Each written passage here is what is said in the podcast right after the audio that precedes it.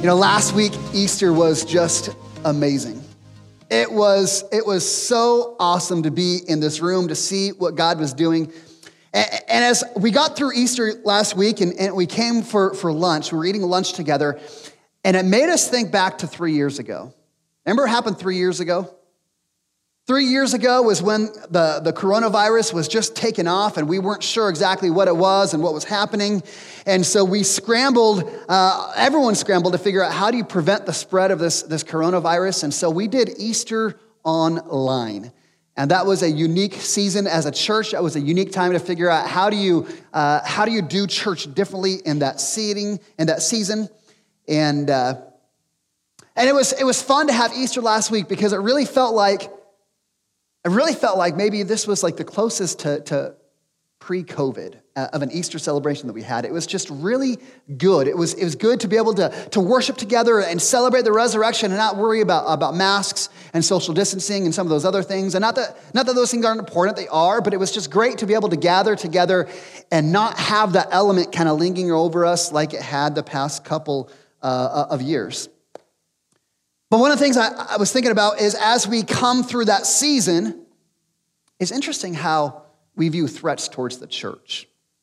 Because in that season of COVID, it's interesting how many of us as Christians, we felt the greatest threat to the church was the government uh, authorities putting stipulations on what the church can and cannot do.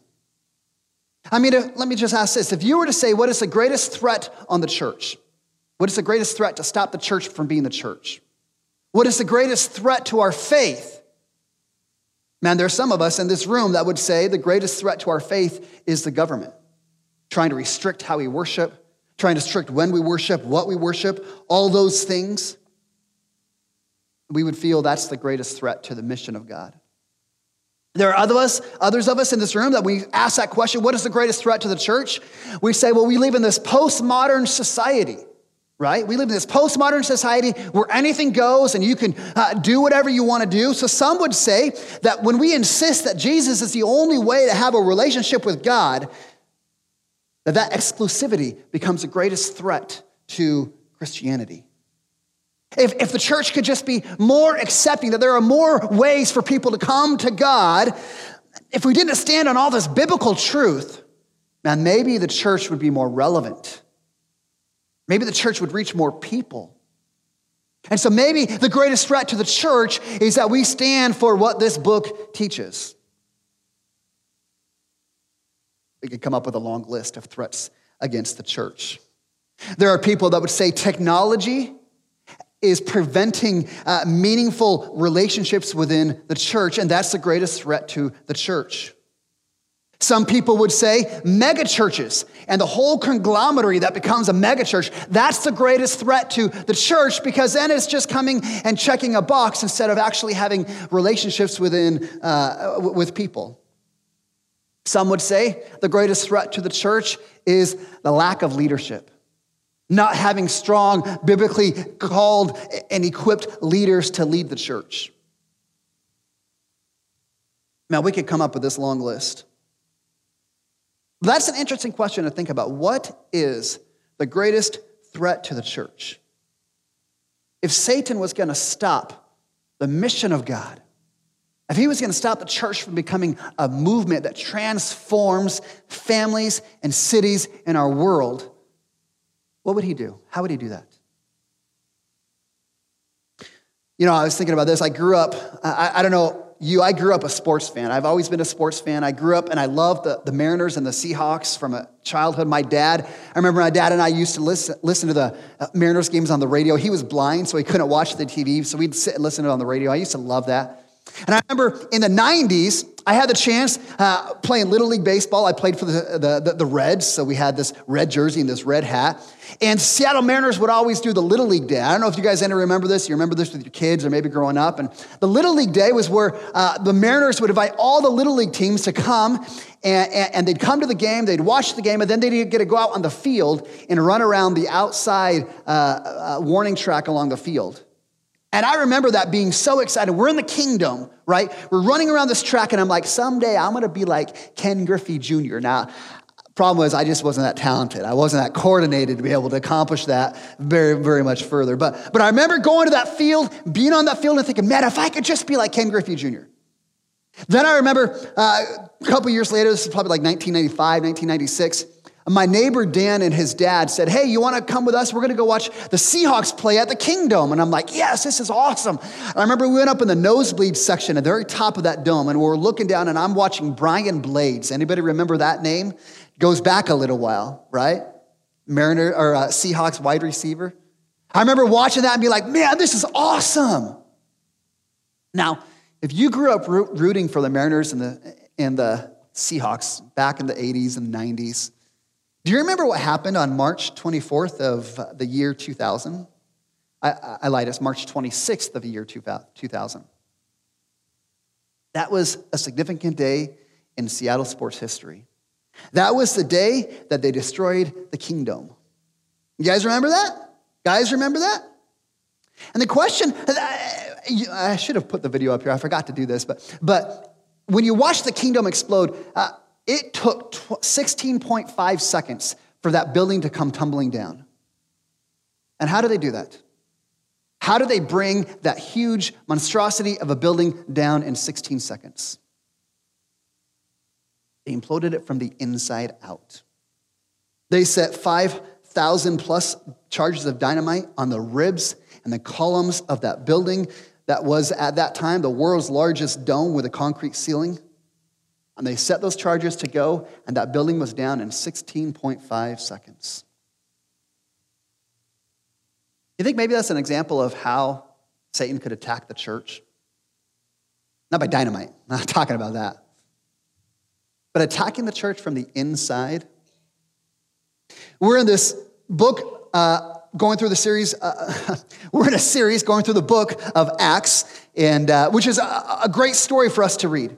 We're looking at how Jesus established the early church. And how the early church wasn't just an institution that you come and you worship and you receive some religious services, but the early church was a movement that changed everything it touched, that impacted cities and families and regions and countries and had a huge impact on the world.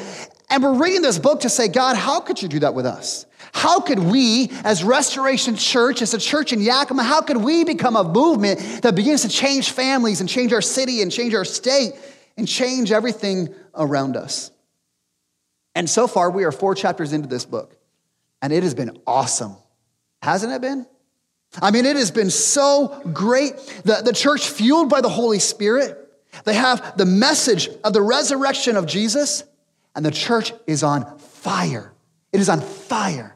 There are thousands upon thousands of people being added to the church every single day.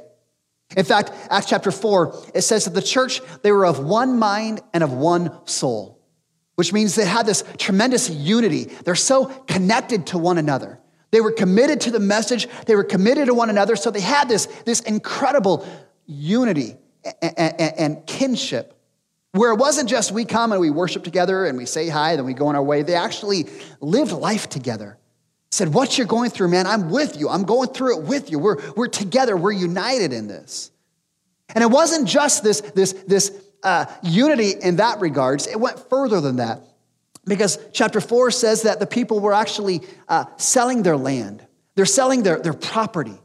And they're taking the proceeds and giving it to the church so the church could be used to meet the needs of each other. Like this is pretty remarkable. These people are so committed to one another where it's not just this, oh yeah, we, we're friends, we're tight, but they actually show it and say, I'm gonna sell what I've got because you've got a need and I wanna meet that need, so I'm gonna give you what I've got and Lord, use it in fact, uh, the early church, uh, there's one of the stories of the early churches where they were so, they were, they were an impoverished church, but they begged for the opportunity to contribute to meet each other's needs. It's pretty remarkable what God was doing in the early church. And a result of that, scripture says that there was great grace and great power that came upon the church. They are well on their way to become a movement. But that's a threat. It's a threat to Satan. Of course, Satan is going to do everything he can to try and stop the church from becoming a movement. Of course, Satan is going to say, No, I don't want these people following Jesus. I don't want them changing the world. I want to have control. And so, what does Satan do? Remember in chapter four, he got the religious authorities to arrest Peter and John, threw them into prison because they preached about Jesus. And then they threatened them and said, Hey, listen, listen, you cannot preach about Jesus anymore. And what did that do to those disciples?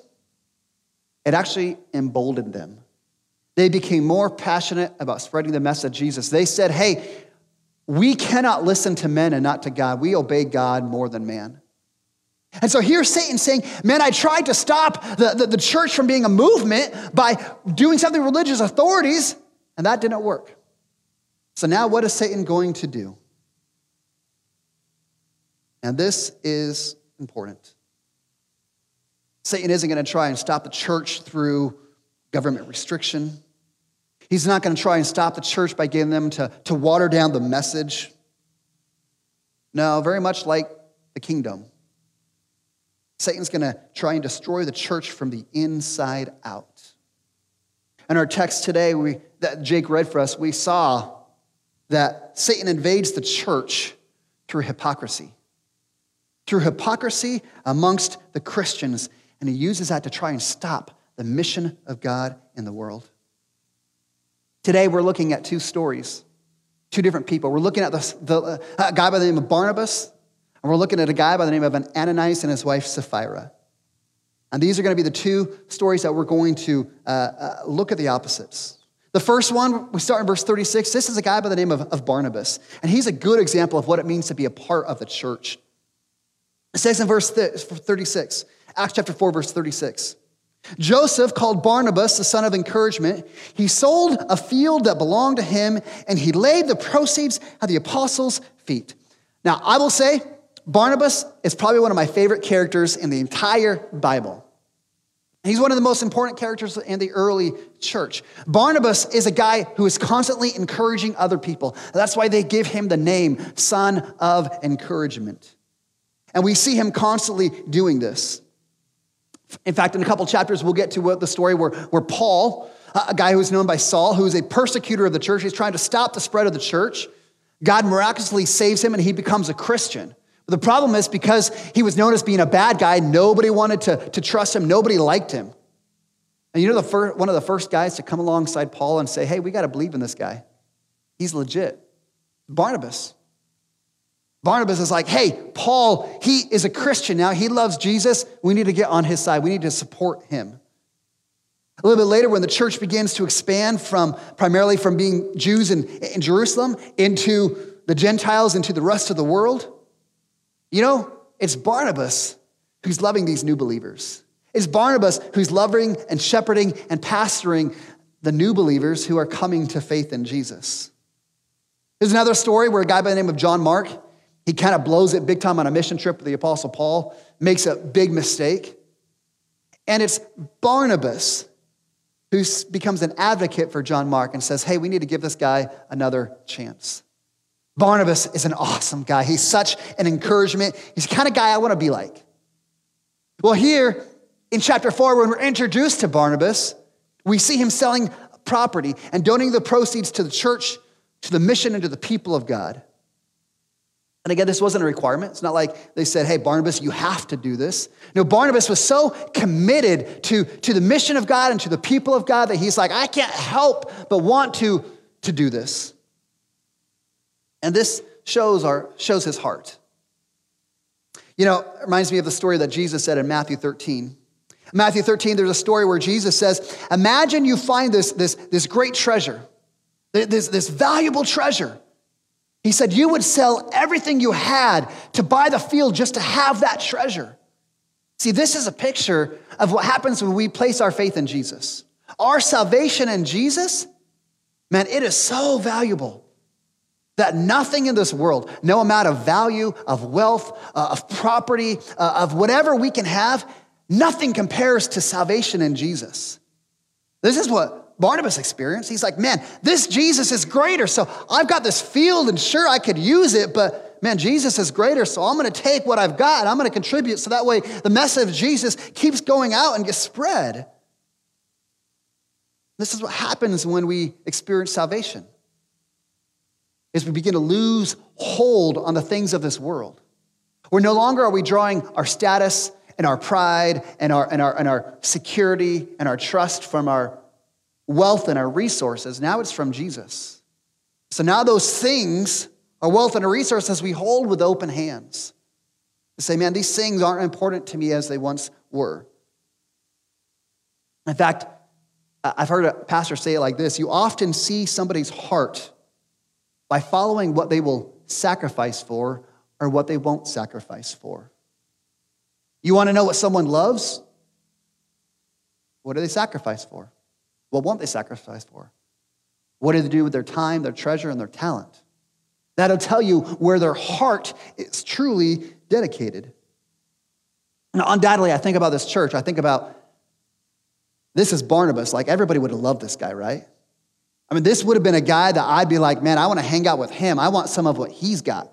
I want to learn from him. I want to be around him. Like, that's it's pretty remarkable to have that example of, of faith and, and commitment to Jesus.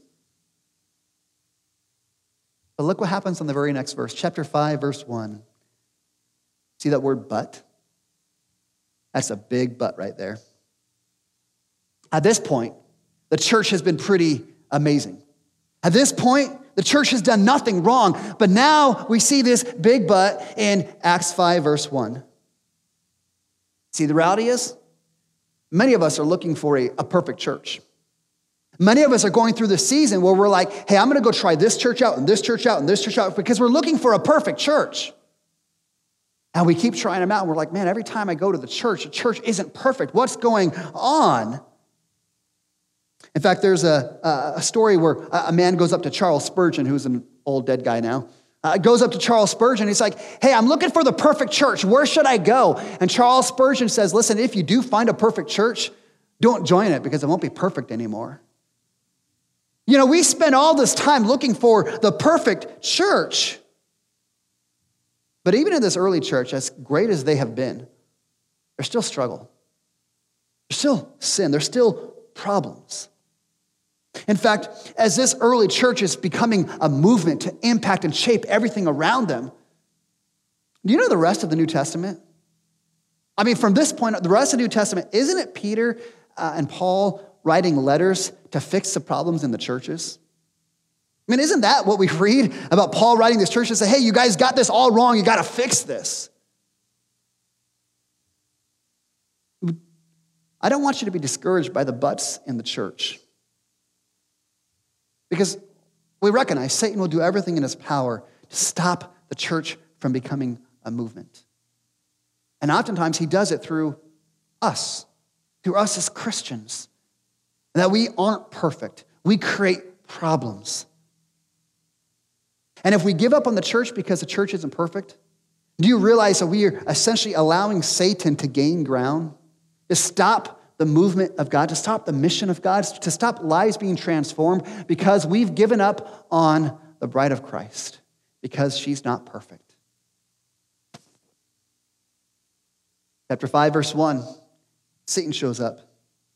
It says, A man named Ananias with his wife Sapphira, they sold a piece of property, and with his wife's knowledge, they kept back a portion for himself from some of the proceeds and brought only a part of it and laid it at the apostles' feet. Here's this guy, Ananias, and his wife, Sapphira. They're looking at the example of Barnabas and being like, wow, look how everybody respects Barnabas. Everybody loves Barnabas. Everybody wants to be like Barnabas. He's awesome. He got that recognition. They're like, we want to be like that. So they go and they sell the land and they make this proclamation hey, we're giving the proceeds to the church. When secretly, they kept a portion back to themselves. Yeah, they took credit for giving the whole thing. That's what the issue was.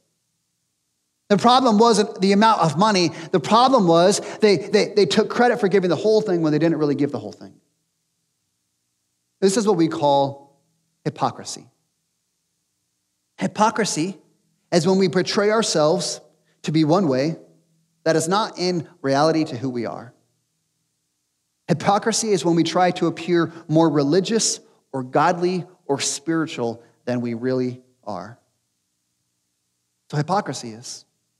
And the question is, well, well, why would someone be a hypocrite? Why would, why would they do this? Why would they lie and deceive the church? Well, there's any number of reasons. Maybe Ananias and Sapphira, maybe they were new to the faith. Maybe they wanted to, to fast track, to get on the inside, to be advanced in their, the, the church or to really belong. Maybe, like many of us, Ananias and Sapphira, they craved the special recognition. They wanted to look more spiritual. They wanted people to think highly of them. They wanted the esteem of being someone who does something great. Maybe they just struggled with greed and love of money. I would say that in the church, most of the time, our hypocrisy comes because we love people's attention more than we love God's attention. We want the applause of people rather than the applause of man. No, that's wrong. We want the applause of man rather than the applause of God. Feels good to have people value us and tell us how great we are. We love hearing that. So we will fake it so we hear that without being real before God. Peter knows what's going on. And Peter's going to confront Ananias in verse 3.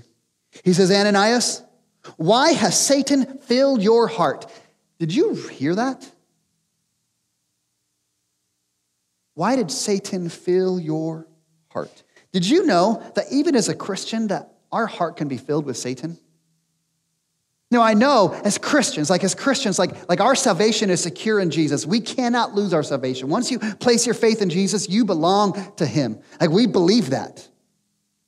And as Christians, I know we have these debates on, well, we can't be possessed by a demon and some weird things like that. And that's true. But here in this text, we believe Ananias and Sapphira are, are Christians.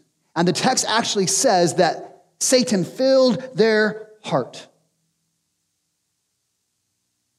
In fact, reminds me of what Jesus said to Peter in Luke chapter 22. Jesus said, Watch out, because Satan wants to sift you like wheat. Reminds me that Satan is a roaring lion, is a roaring lion looking for someone to devour. See, we think about the or, we think about the church. We think about the greatest threat to the church. I don't think the greatest threat to the church is turning the government authorities against us. I don't think the greatest threat to the church is removing God from the public school system. I don't think the greatest threat to the church is the media or anything else that can be said about us. I think the greatest threat to the church is when we allow Satan into our hearts and we allow him to do damage to the church from the inside out through hypocrisy. Peter confronts Ananias and says, Ananias, verse 3, why have you, why has Satan filled your heart to cause you to lie to the Holy Spirit and keep back a part of the proceeds from yourself? Verse 4, while it remained unsold, was it not your own? And after you sold it, was it still not at your disposal? Why have you contrived, why have you contrived this deed in your heart? You have not lied to man, you have lied to God. He's like, Ananias, this land was yours. You were free to do whatever you wanted to do. When you sold it, that was your money. You could do whatever you wanted to. You had the freedom. The issue was not about the money. The issue was not about how much money he gave and what he didn't give. The issue was the hypocrisy. The issue was you lied about it. You claimed to do this great deed, while secretly keeping back some of it for yourself. You claim to be more religious and you, really, you, you, did this to get applause of man. You wanted to look more spiritual than you really are. Ananias, you wanted to be admired and honored and respected and adored, just like Barnabas. But you didn't actually deserve the recognition. And Peter says, as a result of that, you've allowed your heart to be filled by Satan to be under Satan's control. One of the things that strikes me in this is Peter says, Listen, Ananias, you haven't lied to man. You haven't lied to the church. You haven't lied to the leaders. You haven't lied to the people. Well, you have. But actually, what you're doing is you're lying to God. When you lie to the church, you're actually skipping over the church, you're actually lying directly to God.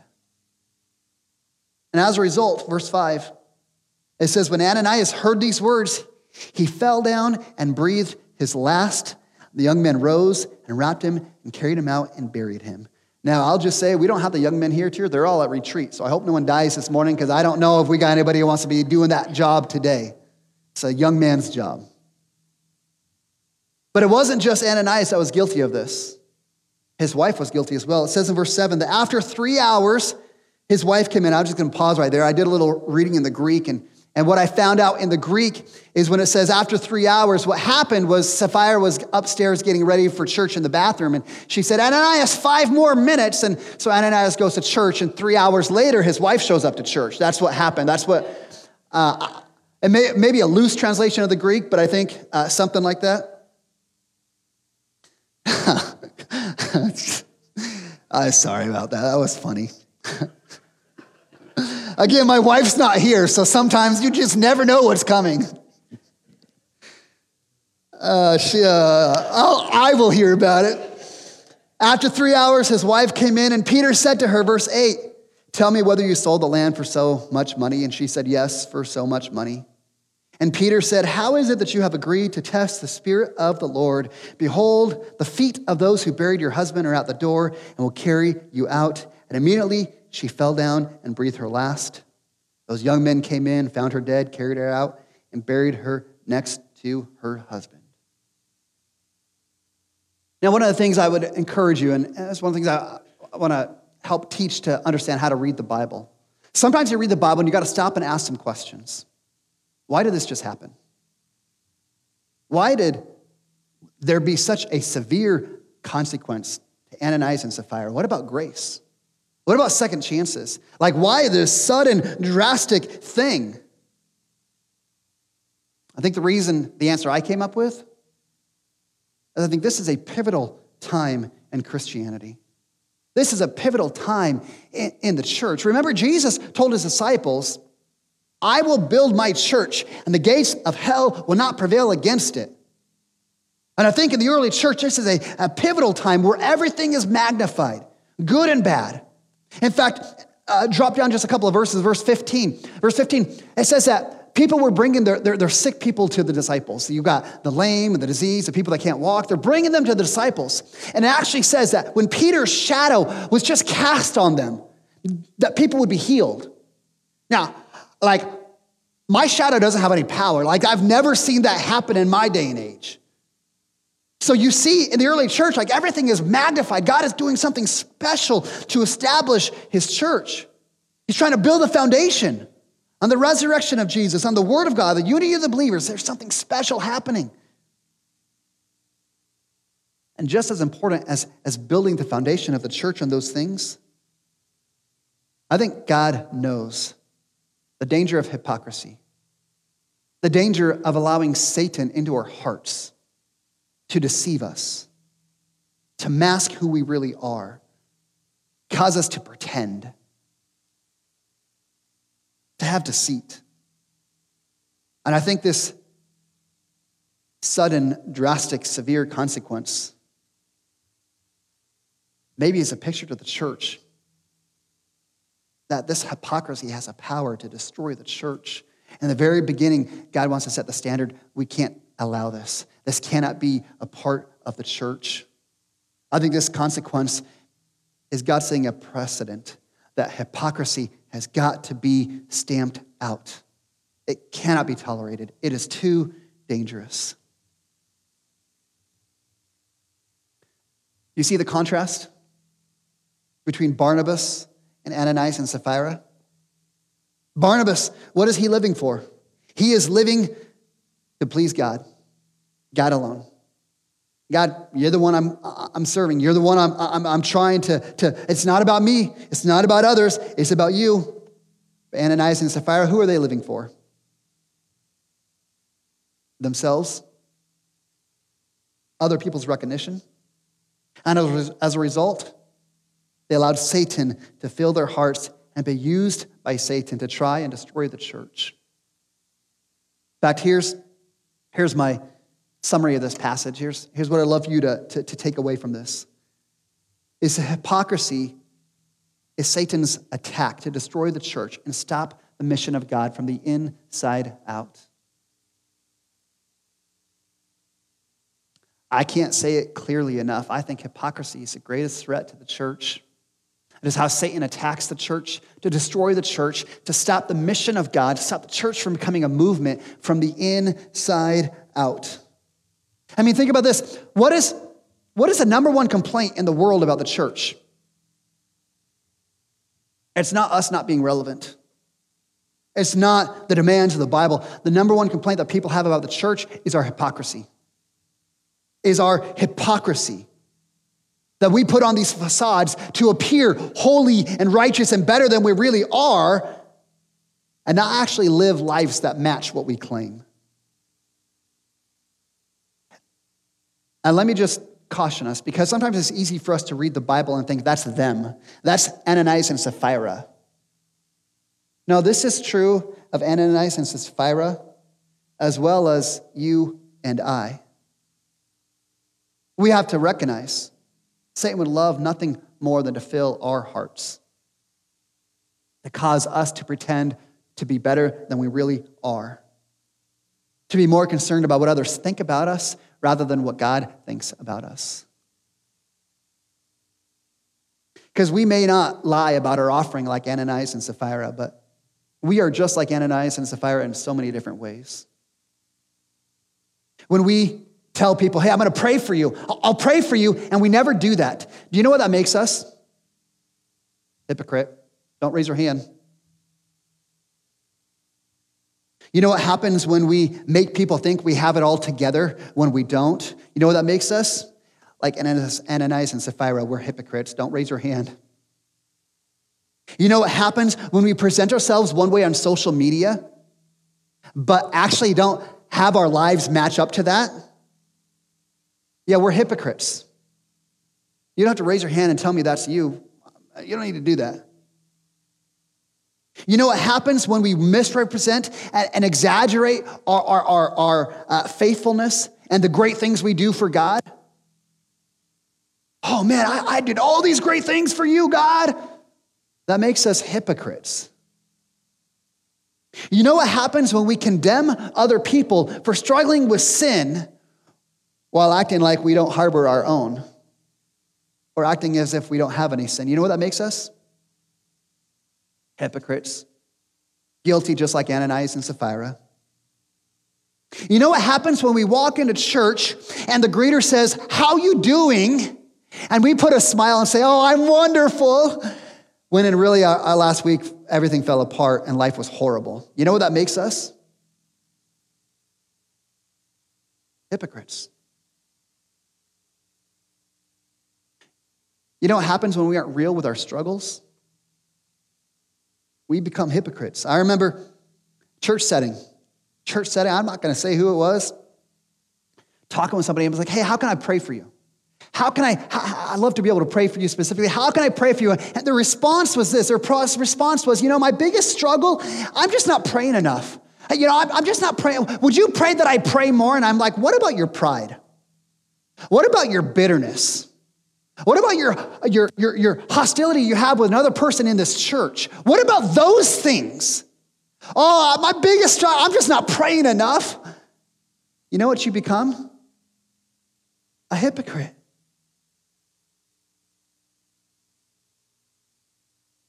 Listen, if you're not a Christian here today, I, am glad you're here. But right now, I just want to talk as Christians for a moment. Shame on us.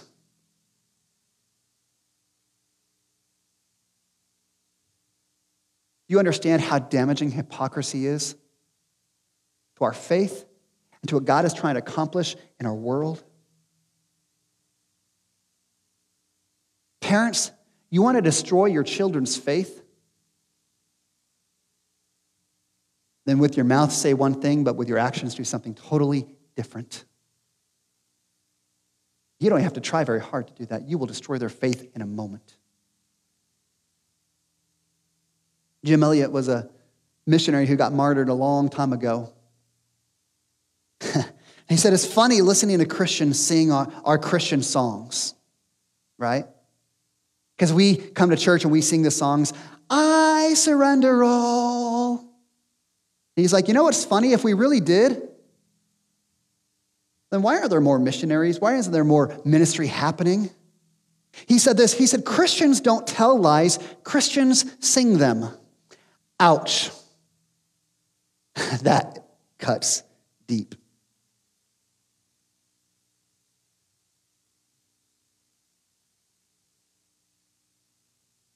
You know, I'll just,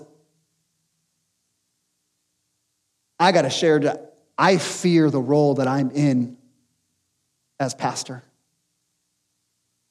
Because I get the opportunity to come up on this platform every week and talk about spiritual things.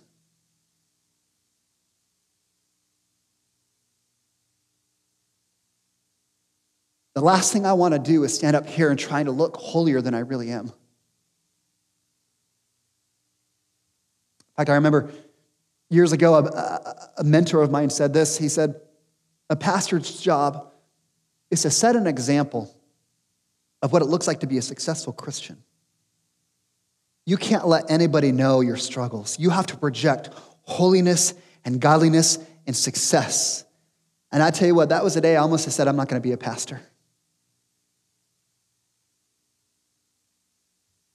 Uh, I'm not up here because I've got it all figured out. I'm not, I'm not up here because I'm holier than anyone else in this room. There's a lot of people holier than I. I I'm not afraid to admit I'm an idiot. I'm a 100% idiot. There are dark parts in my heart that God is still working on and chiseling on that I have to continue to repent and, and, and confess. And I say this oftentimes I say, what I do up here is I open the Word of God and say, God, you need to do something in me. And I preach to myself, and you all just get a listen. You guys are like, man, that's a great message. It spoke to me. And I'm like, I'm preaching to myself. This message on hypocrisy is not for you, it's for me. Because I don't want to stand up here and project, look how great I am, because I know I'm not. Ministry is tough. I hope you don't hear me talk about how hard ministry is and how much we sacrifice for the ministry. Because if I'm being honest, like deep parts of my heart long for people's approval. Probably shaped by my childhood, probably shaped by experiences I've been through. I've been a people pleaser since I was a child. And I'll be honest, there's times when I'm like, oh, I want to tell you how hard it is to be a pastor and how hard it is to do what I do. Because I want to project holiness. I want you to say, man, look how great that guy is. It's easy for us to portray a spiritual front to make an impression. And I'll just say this again shame on us, Christians. Shame on us for trying to be something we're not, for not being real with who we are and where we're at. All right, what do we do? I've gone long enough. How do we address this tendency to prioritize other people's opinions rather than God? How do we address this hypocrisy to pretend to be more spiritual than we really are? It's in the text. Verse 11. It says, Great fear came upon the whole church and all who heard these things. We deal with our hypocrisy through the fear of God. You see, fear, we think about fear, we think about, we think about terror. We think about like that big bad guy, oh, I'm gonna come and get you. Fear is more than that. Fear is respect and power. In fact, uh, Pastor John Piper uh, gives an illustration. He said, Imagine, imagine you're caught outside in a major storm, right? You're in the storm, you're outside, there's the rain, there's the thunder, there's wind. When you're in that storm and it's bearing down on you, like there's, there's a feeling of terror over you, like, oh crap, am I gonna survive this? I'm scared to death. Right? That's one type of fear. But imagine you get put into a safe place. You're in a safe building. and the storm is all around you.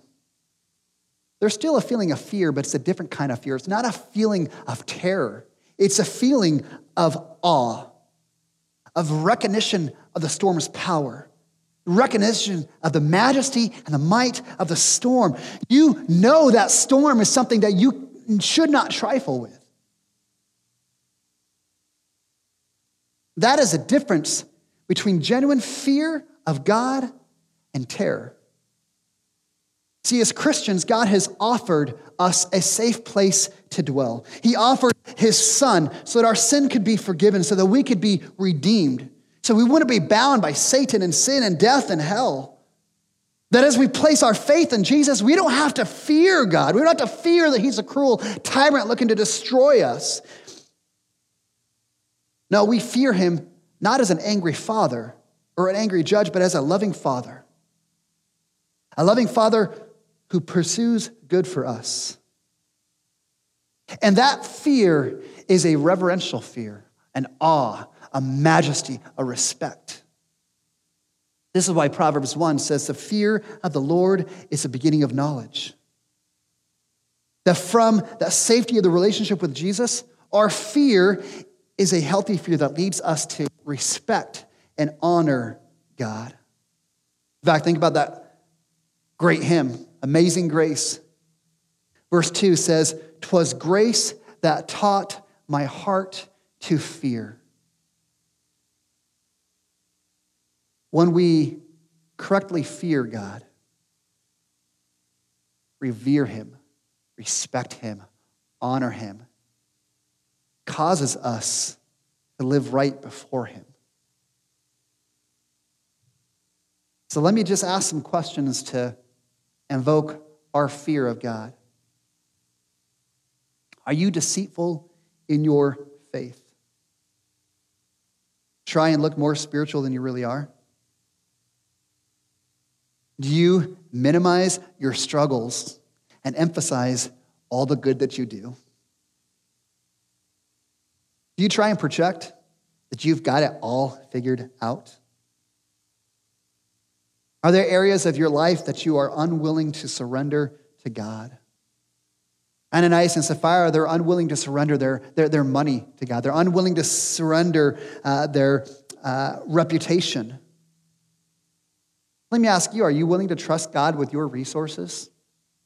Are you willing to trust God with your reputation? Is he enough for you? Again, I think the greatest threat to our faith, to the church, and not just this church, but to the church in general, it's not government authorities restricting what we do. It's not technology, it's not, it is hypocrisy. You ever notice how Sometimes it feels like the church is a breeding ground for hypocrisy. See, I don't know, I don't know when this happened. It seemed like, I don't know, I don't know when it happened. This idea came into the church that the church is a place where you go and, and people have it all figured out. That's not what the church is. And I want to be clear here at Restoration Church, uh, one of the things we say is we're a people who celebrate progress rather than perfection is we're not looking for perfect people at Restoration Church. We're looking for progress. And you know what that means? I want you to hear this today. You don't got to be perfect. We're not expecting that from you. You don't have to fake it. You don't have to pretend to be better than you really are. Because when you do, you stunt your own growth. You stunt the progress of God in your life. You allow room for Satan to come in and fill your heart. No, Restoration Church. See, think about TV. We become hypocrites when we try and put on a show. We're going to come in and we're going to look the part. We're going to play the part of a good Christian. Look at me, holier than everything else. No, we're not to be a sitcom, we're to be reality TV. You know the great thing about reality TV is? It's messy people screw up. And that's okay. Because our goal is not to have a bunch of perfect people in here. Our goal is to say, here's where I'm at. I'm taking steps to get to here. And to get to here, We're looking for progress, not perfection. And you know what happens when we as Christians and churches, when we figure this out, we figure out how to fear God, to live in transparency, to be honest with our struggles, to not try and pretend we're better than we're. You know what happens? That is when the church becomes a movement. That is when the church has power.